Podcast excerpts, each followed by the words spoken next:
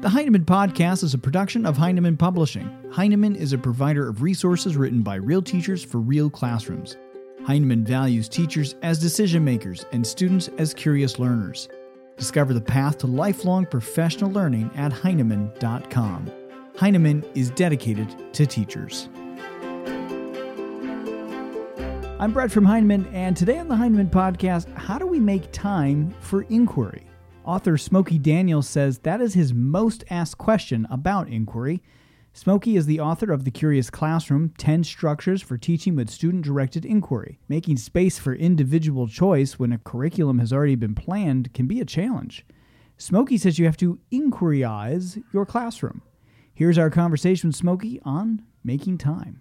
The number one question is pretty much always the same. It's how do I find time for this stuff? How do I make room for inquiry in my day? And teachers say, I have a full curriculum to teach. It's not like I have a half an hour spare every afternoon that I don't happen to be using now and I could cram something in there. So it's how do I fit it in to amid all the obligations I have to do, all the things I have to teach the kids? And so one of the ways we say there's only three ways to get time for inquiry. And one of the ways, and the most important way, the bread and butter way, is you've got to inquiryize your curriculum curriculum. Mm-hmm. So the things you have to teach, if you have to teach African animals, if you have to teach photosynthesis, whatever the topic is you have to teach, you try to find a way to do that in an inquiry way. And the signature approach to that is we start not by telling the kids, read chapter seven about manifest destiny for tomorrow, and we'll start there. The way we begin is, what have you ever heard about manifest mm. destiny or westward expansion? What do you know about it? What do you think you might know? What do you wonder about it? What's on your mind? And what we do in the ideal situation, we make a list of the questions that kids have about the topic that we're going to study. Now, kids will come up with maybe two thirds. You know, they often come up with a lot of the stuff that's in the curriculum anyway, so that's cool. And if they forget stuff, if they forget get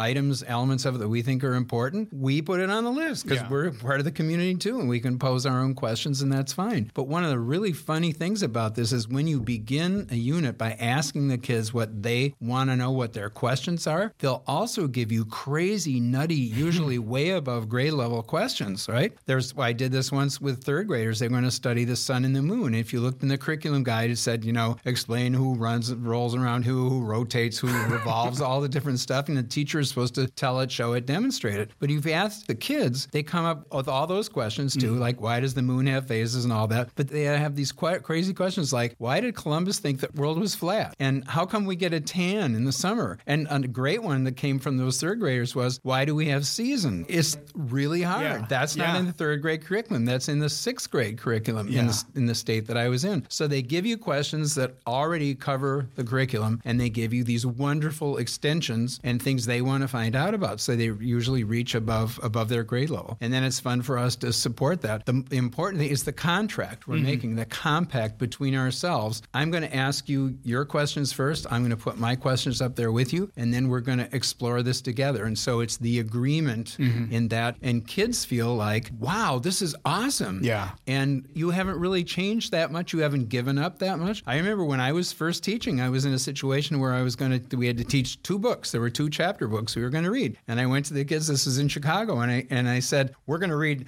this book and this book in the next couple months. Which one would you like to read first? And they went, Oh, goody, we get to choose. and it's this terrible, sad commentary on how little choice ha- kids have yeah. in school. I mean, it's just pitiful. But it gives you an idea how important it is to them yeah. that we ask them first, what do you want to know? In Curious Classroom, one of the great inquiry ideas that you present is bringing an expert into the classroom as a great way to just pick on that expert's thinking. What's the best way to sort of go about that? What's the best way to bring the expert into the classroom? It's interesting, too. I think this is something that we more recently recognized. You know, I think in school we've been kind of book oriented. So mm-hmm. when we have kids doing any kind of research, we tend to think that the first thing to do is we have to line line up a bunch of magazines for them, and we have to get books, and we have to go see the librarian, and have her bring down a cart, and all this sort of stuff. But yeah, experts, this is one of the main places that good researchers and inquirers turn to. They call them up, or they yeah. read their articles. They find a way to connect themselves with with experts.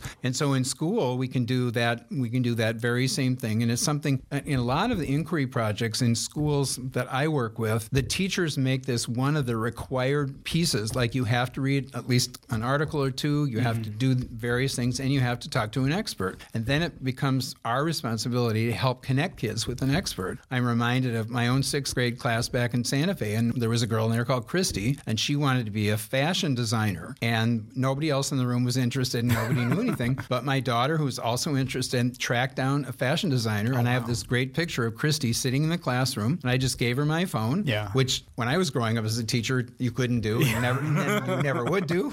now it's totally routine. They have their own phones, and so she, she's interviewing this fashion designer on the phone. Oh, wow. And that was how she was doing a big piece of her project. Just a funny story. She designed, ended up designing a Halloween costume for Mm-hmm. an adult in the community who went to the ball, the Halloween ball, and Yeah. won the prize for best costume. And then Christy got several commissions from women around town to make these celebratory dresses for them. Oh, so, that's great. Yeah, so that's one way. You can bring an expert in the room just by handing the phone to a kid. Yeah. One of the schools I've worked with for a long time called the Duke School Mm-hmm. in North Carolina, they have a very, very systematic approach to this. And they have the world's biggest Rolodex, basically. It's Mm. a K 8 school. And all the teachers over a period of years have simply kept track of all the adult partners in the community that Mm-hmm. they've been able to literally physically bring to the school or bring the kids out to see them. one, Oh, wow. of, one of the ones I'm thinking of is an organic baker. And they go to the, the shop, the bakery where these goods are made, and it's absolutely fascinating. And the guy's really articulate about it. And they bring the kids there, second graders and third graders in this case, and they do it every year. Mm-hmm. He see he becomes a permanent. He doesn't know it when they ask him the first time,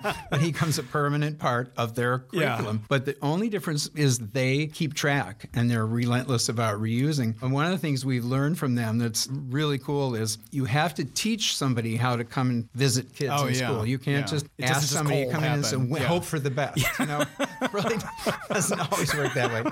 You have to orient them to the kids and help make sure they understand what age the kids are. You have to make sure they understand what the goals, like why they're there in their mm-hmm. expert capacity. Talk to them a little bit about the sorts of questions you think kids are most likely to want to know about, mm-hmm. and then you can make that work. And so one of the big thing they really discovered is just be systematic and mm-hmm. planful and orderly. Keep track of all these people and use them as many times as you can. What about on the flip side of that with the students? Is there a good way to sort of get the students prepared for the expert coming in or even just sort of getting ready for the day itself? One of the things we do is we have kids, uh, when we know we have an expert we're really interested in. I'm thinking of one that was used by a school. They brought in an expert and he was brought in via Skype. So it's, this one wasn't physically there. But he was a theater director and they were in the middle of a project to start a theater company and put on one performance. And it was actually it was a project about running a business. Oh, wow. I mean, it was an arts project, but the background of it, the goal, curricular goal of it was to help kids understand all the ingredients that went together in starting a business.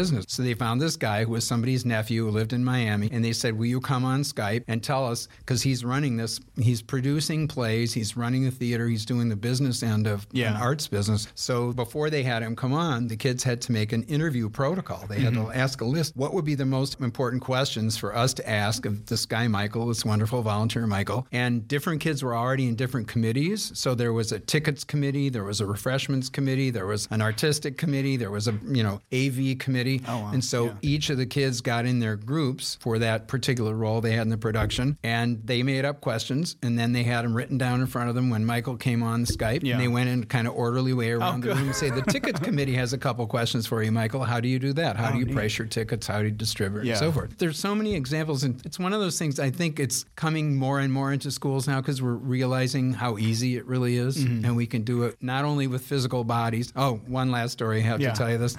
So in same school, Carolyn Klein, who's a first grade teacher, gets up in the morning and her husband hasn't finished unloading the dishwasher. And on the counter, among other things, is a great big quart Pyrex measuring cup. Mm-hmm. And she reaches to put it up on the shelf and it falls right back down and cuts her eyebrow right through horizontally through her eyebrow. And she's really tough. If you know Carolyn, she's tough. It's not Yeah. like she's going to stay home because she's Yeah. got a cataract. So she gets a bunch of paper towels, wads them up on her forehead, drives to school. She gets out of her car in school, and the first person who sees her go, "Oh, honey, you cut your." I know, I know. So who turns up in the parent drop-off line? The next car in line is an ER doctor from down the road at the hospital in Durham, North Carolina. And she says, How does this look, Dr. Lamb? And he look he goes and looks at her, he says, Not good. You're, you're gonna have a scar you're not gonna like. You really gotta get stitches in that. And she goes, Well, can I come down to the hospital and see you? And he says, Well, actually I'm off today. I'm I'm on my way to the gym. And he said, But I'll do it here. And the next thing happens, they're doing it in the classroom in front of the kids.